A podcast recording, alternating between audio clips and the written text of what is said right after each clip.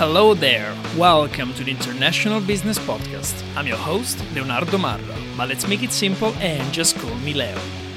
In this podcast, I share my experiences and interview international professionals to draw lessons from the real life stories.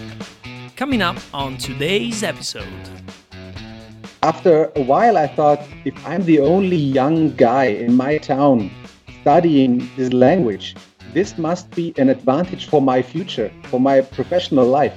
I was already thinking about what can I do? What could my job look like in the future? So when I came to university, I had to choose a university that offers Chinese as a main subject. And that's what I want to do all my life. I want to dream and build planners and doers. And this is how the podcast comes in because I get so much new inspirations from other people, from guests, Patrick and Francis co host the China Flexpat podcast. Their mission is to provide a platform for Flexpats to share their knowledge and experience on pursuing a career in China. You know what an expat is, but what is a Flexpat? Listen to this episode to find out. And is there a better way than listening to the founders of the show to understand this concept? In the description, you can find links to their LinkedIn profiles and to their podcast. Now, let's get to it. Hi, Patrick. Hi, Francis. I'm glad to have you on. Welcome to the International Business Podcast. Hello, Leo. Thank you so much for having us. It's exciting, and I'm looking forward to this. Thank you, Leo. Thank you for having us. So, Patrick, I would like to start with you. I like to give a very simple definition to, let's say, more complex or complicated things. What is a podcast? Everybody's talking about podcast, podcasting, but lots of people have no idea what is that. So, what is podcasting and why is it a useful uh, learning platform for people? All right. I think it's a quite new term. Myself, I just uh, discovered uh, podcasts a couple of years ago. And I think it's just an online show. It can be long, it can be short. Usually, people talk a lot. Uh, you can learn things. And for me, podcasting is a great platform for learning because you can choose when you want to listen to something. You can do it while you're doing, for example, ironing at home, while you are on your commute to work. You can really use it to use your time more effectively to learn new things. And Francis, so you and Patrick, you are running a show together. So you co host the China Flexpat podcast. What is the meaning of the word Flexpat? Because I guess this is a new word. Everybody knows what an expat is. So, what is the difference between an expat and a flexpat? I was asked this question so many times in the last six months. It's uh, crazy. So, you know, expat, of course, and you know, flexible. An expat typically is not so flexible because his assignment is based on one company. So, the company is sending him or her to China. Then the assess- uh, assignment will be three years, five years. And typically, the company is taking care of everything but they're not really flexible. So unless the company um, is taking care of everything, if there's any real problem, if they want to leave the company, they more or less have to go home. So they're not very flexible. Now, what you see in China now is lots of people that have flexible jobs. So they came to China a long time ago and they decide to reside here and they take jobs wherever they get a good assignment. And they still call themselves expats sometimes they call themselves local hires. I heard about this word a couple of years ago in job assignments where they were especially looking for people that are in China already and are ready to work in an expat similar role. And they called this flexpat. And I kind of had a job in the past that was similar to that. And I was surrounded by expats. And I told them that I'm a flexpat. There's so many people who don't know how to call themselves. So let's call them flexpats. So both of you are, let's say, deeply in love, or at least, you know, they have a special affection for China. But I would like to ask you first, Patrick, where does your affection for China come from? I think 10 years ago, I already loved learning foreign languages. At that time, it was only English, but I loved it. And then I wanted to expand that a little bit. And I went to my local community college in my little town, and they offered a Chinese course. And there was a lovely lady from Taiwan teaching Chinese. And first day I joined that class, there were 10 people. but I was the only person under the age of 65, I think. So there were many uh, retired people who used to work in China, but they never got the chance to learn the language. And there were just some other retired people who wanted to have some fun and learn something new. After a while, I thought if I'm the only young guy in my town studying this language, this must be an advantage for my future, for my professional life. I was already thinking about what can I do? What could my job look like in the future? So when I came to university, I had to choose a university that offers Chinese as a main subject. And, and I found a nice university. They offer Chinese, and I, I stuck with it. I fell in love with the language, and with the language comes the knowledge about culture, about the people, about the country itself. It has been an ongoing process until today. And what was your motivation to join Francis and build the China Flexpat podcast? I've been living in China for two years, but a while ago I moved back to Germany to start my family with my wife, and now I have a kid. I don't have the, the chance at the moment to really work and live in China as I as I really want. China Flexpat podcast together with Francis gave me the opportunity to stay in touch with China and to stay in touch with people who also love China. And I couldn't have experienced this without this project. Therefore, I'm also very thankful to Francis that he just approached me one day and asked asked me, Patrick, let's try it. I think we we made a great team, and now we are 26 episodes in the show. I'm really glad we we started that. And Francis, I would like to go back to the Flexpat concept. So, what kind of jobs can they find but more importantly, what are the skills? What kind of skills do they need to succeed? Leo, this question is not so easy because if you ask one Flexpat and another Flexpat, they will be at different industries and they have total different skill sets. So I still believe that a successful Flexpat finding a good career in China needs to have a track record of successful work experience at home of at least five years. But I'm an old guy and I've had that. So I'm sure there will be other people who don't want to wait for five years before they come to China. But I still recommend everybody to get a career as an engineer, as a sales guy, as a marketing guy, as an architect, as a doctor, as a pilot. I don't know. Have something that is not just business studies, you know, something that you can actually say, I did something, I achieved something, and I'm able to teach it. So what we have now is uh, that Flexpats that come into the podcast typically share their own story, how they made this. So there's lots of answers to this, and um, every guest is introducing what he or she is doing in China. So what kind of job they can do. So the skills are very different. Typically, you see that they have a very sharp profile. So we have business developers that have lots of experience with business development. And we also have engineers with lots of experience in engineering. So what's very clear is that this functional background has to be there. It's something that people need to be aware that they need to be very strong in their technical background or in their functional background. At the same time, there has to be a great love for China because if you're really willing to stay in China for a longer term and be local flexible, it also means that your background is different from an expat. It means that you are able to provide a very good service to your employer,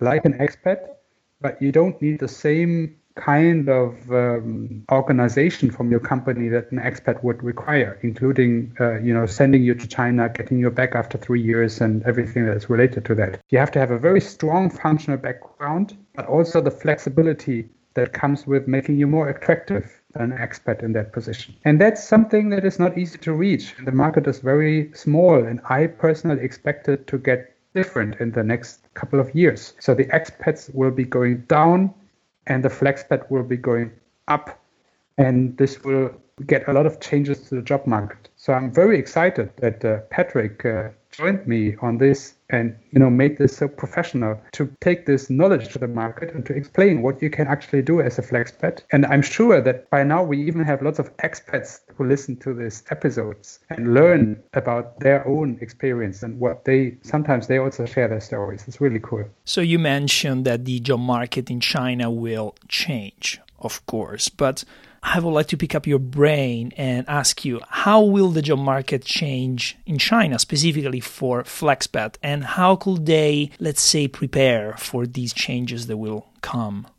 Well, generally, there's two big changes happening. First is what we consider is local Chinese workforce is getting much more professional. So there's less need for teaching kind of technology kind of technology transfer kind of roles something that expat roles have been doing in the past 20 years. So they come here and explain, for example, how to do an SAP rollout in China. Nowadays, lots of Chinese can do this. So there's less need for that. Okay.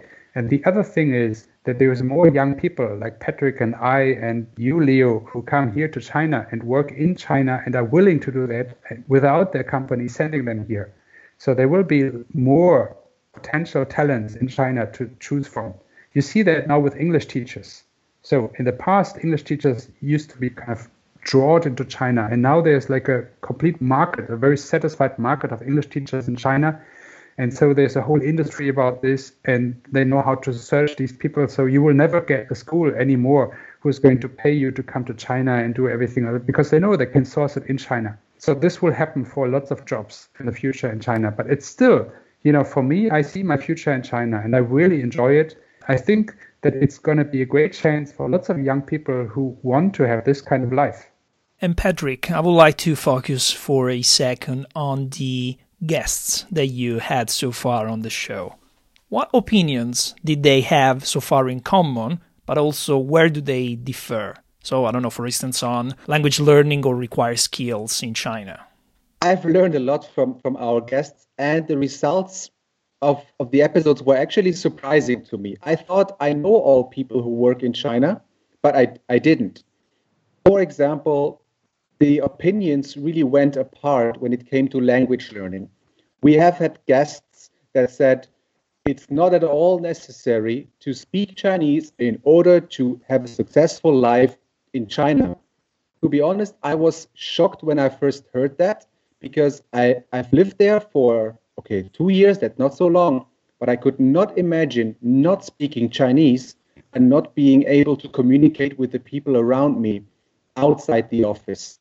But what I figured out is that the older generation of expats or flexpats, they made it without Chinese language skills. At the time, budgets for expats might have been larger, and they had special translators assigned to them who assisted them with everything. So life was okay for them. And maybe at the time they were so bound by, by their jobs, they were so involved in their work that maybe there wasn't so much time to really interact with the Chinese society. It was all about work. But now the younger generation of, of flexpats or expats even, they start to understand that speaking Chinese is important and it will get you further. Of course, without technical skills, you, you won't get far. But speaking Chinese is a must do in many people's opinions. However, where people agreed is that you need hard skills in China and it, it's not getting easier. If you're not some really professional person uh, with work experience in your home country, then you have nothing to add value in China and nobody wants you. That sounds brutal, uh, but I hear that more and more. So you're currently in uh, Germany, Patrick. But if you were to, let's say, to choose to come to China, what would you do to get a job here? I think with the knowledge that I have today, I know that it became harder. It's it's tricky to get a job. So therefore, I would start small. What does more small mean? For example, I would do an internship. I would reach out to internship agencies. I worked for one actually in the beginning, and you pay something. It's an investment you do. Uh, you cannot expect to make a lot of money as a young person in China. Most likely, you will spend more than you earn. Maybe you still have to cover your expenses with some student loan that you have back home, or your parents have to support you, or you or you have to eat up your savings. So going to China is an investment but I think it's worth it. So get a job or an internship. It pays a little. You can cover maybe your rent or something like that. But the valuable thing is the network that you will create in China, the people you will meet in China. I think it will also look great in, your CV. And of course, if you have language skills already, you can improve them, but don't expect anything financially. And Francis, how do you arrange your current uh, job as a sales director and your hobby as a podcast host? And does your job get any benefit at all from your podcast activity? I've been working in business development uh, since 2007, so that's uh, 13 years, long time. In all this time, I've been working as a doer. You know, I get things done. So I had uh, mentors and bosses and leaders and whatever. So they told me what to do, and I got it done. And uh, within my career, I learned to plan. So I learned to plan what to do in order to do it myself or to get other people in my team to do it. And now I'm training planners. So I'm training people to plan. And I try to dream. That's a fantastic kind of job. Try to dream together with my boss. I'm working for a Chinese family owned uh, company, and the second generation of the family is running the company I work for. So this guy is uh, Chinese, obviously, he speaks very good English and he has built this company the last 20 years. And he's a dreamer. And I like to work for dreamers. The problem is that he doesn't have any planners in the company. So as I've been work, learning how to develop from doing to planning, I'm building these planning guys now. And this is something that I really enjoy and that also helps me to dream outside of this job more and more and more. So the more I dream about a future of flexpats in China and of work in China and of international cooperation and so on, the more it actually helps me to improve building these planners to actually plan how to do their job. And I'm dreaming of making this company international, of taking a Chinese family owned company with typical Chinese standards and making it very international to work with large automotive EV drive companies. And if they work with typical Chinese companies, they really have a big problem because of communication, of uh, leadership styles, and there's lots of problems. There's lots to do. The thing is, the more I do myself, the less sustainable it is. So I need to get my team to plan and to do it by themselves. And the best would be if I don't do anything, which is difficult, of course. But if I get that done, and let my guys plan and do, I can be much more sustainable. And this makes my life very nice at the moment. So it sounds like the perfect job, and it is. It really is. And uh, sometimes I tell my boss that he doesn't need me anymore because the planners are finished. You know, they can take over now. And that's what I want to do all my life. I want to dream and build planners and doers. And this is how the podcast comes in because I get so much new inspirations from other people, from guests that tell me something. At the same time, I'm still a sales guy. So I'm trying to make a good impression on my friends and my customers when I meet them for the first time. And what's better than to tell them that I'm a podcaster about Flexpats in China? You know, I can tell them about their career in China. Lots of my contacts are expats in China working for international automotive players. So it's a great way to, to, to interact. So there's lots of overlays. And I'm sure that some people would say, look, I waste my time podcasting when I should be selling. But I would say, if my guys are selling, I hope that they are staying in this company much longer than I am. So that's much more sustainable. So I don't try to control, I try to empower my guys. So I have more time to dream, and the podcast is just one of my dreams. I love the way you put it, uh, Francis. I like the idea of doing and dreaming. So they have there must be dreamers, but there also must be doers because yeah, you can dream as much as you want, but then if you're not gonna do what you're dreaming, then it, it stays a dream, right? So it's really important to you know get practical, but at the same time to look at the future in a dreamy way. I love that. But let's talk about something bad for now. So I would like to know from one of you some catastrophic or really bad or something difficult that happened while creating while working on on your podcast?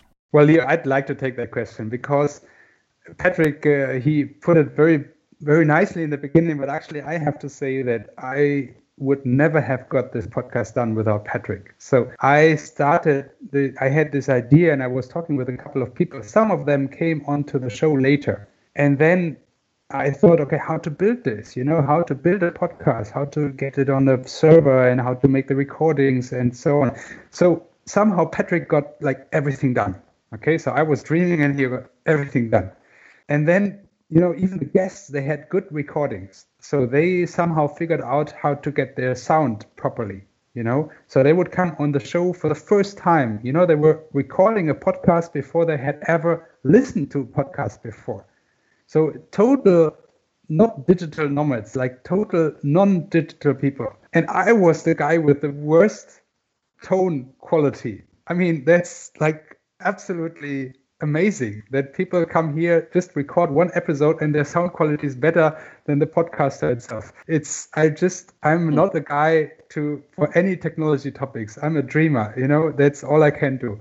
So i'm really glad that we still have so good feedback. And I can only explain this because the guests really support so much. So thank God there's Patrick. And guys, before we go, I would like to tell us a bit more about your current roles. What are you doing at the moment? And why should people connect with you after listening to this episode? At the moment, I work in Germany and I work at a sensor company. We are producing sensors and we are selling them worldwide, meaning sensors for the automation industry. As probably most of your listeners also know, the world is automating, everything is produced by machines, and these machines need hundreds of sensors. It's the eyes and ears of the machines, so to say. And I am responsible for our sales teams in Asia, in the Asia Pacific region. So I help them to sell better, to become better salespeople, but also to be more independent and also to align our headquarters vision for our sales teams, align this vision with local requirements of our subsidiaries in Asian countries. It's very tricky because cultures are very different, communication styles are very different, but in the job, I've made a lot of experiences, good and bad ones, that I can share with people. So that's why people should connect with me on LinkedIn I'm always responding very quickly, answering any questions, because only if we respond to these questions, we can create trust, we can build a community. And also, that's what the China Flexpat community is built on. We have created a community of the guests so far, more will be joining, and we help each other because we are not many in China, right? Considering the international business community, your audience is much bigger. So in the China Flexpat community, we have to stick together, and that's what we do. Yeah, that's great, Patrick. So I totally support that. I was also quite surprised by the many guests that uh, came into the group and were so active and now people you know welcome each other and sometimes new guests know the old guests and it's really really cool so i am working as a sales director in a chinese automation company like i explained before uh, what I do is my company, we build motors uh, for the EV drive. So it's a very hot topic. So we could potentially build the machine to build the motor for the Tesla in China or for NIO. Uh, we didn't get the deal, you know. Tesla is buying the machines from Germany and Japan. They don't trust the Chinese uh, companies, but you know we could potentially. And if we did, we could use the sensors for the machine that Patrick is selling. So we're still working on that. And uh, that is what I do. And I really like this industry. And on my LinkedIn, you will see that I, I also invite people to connect with me for EV, electric drive, for automation, and for China. So I also regularly share content about China, learning Chinese, living in China, also EV, anything that's happening in this market. So I'm happy to share. Regarding learning Chinese, I can also highlight Patrick, great guy to learn from because he's always con- pushing this content out. How he learns uh, to speak and write even Chinese is absolutely amazing. He's happy to share. So I think we're two great guys to learn from. Yes, I would like to wrap this up by saying to the audience if you want to learn Chinese, you're going to get Excel files from Francis and PDFs and PowerPoints from Patrick. Right. so, Patrick Francis, I want to thank you for your insights. Thank you for joining us on the International Business Podcast. Leo, thank you very much for the time. Thank you, Leo. Thank you for having us. Subscribe today to listen to more international business stories, guests coming on the show every Monday. Do not forget to connect with me on LinkedIn. You can find the link in the show notes. I'll speak with you again on the next episode.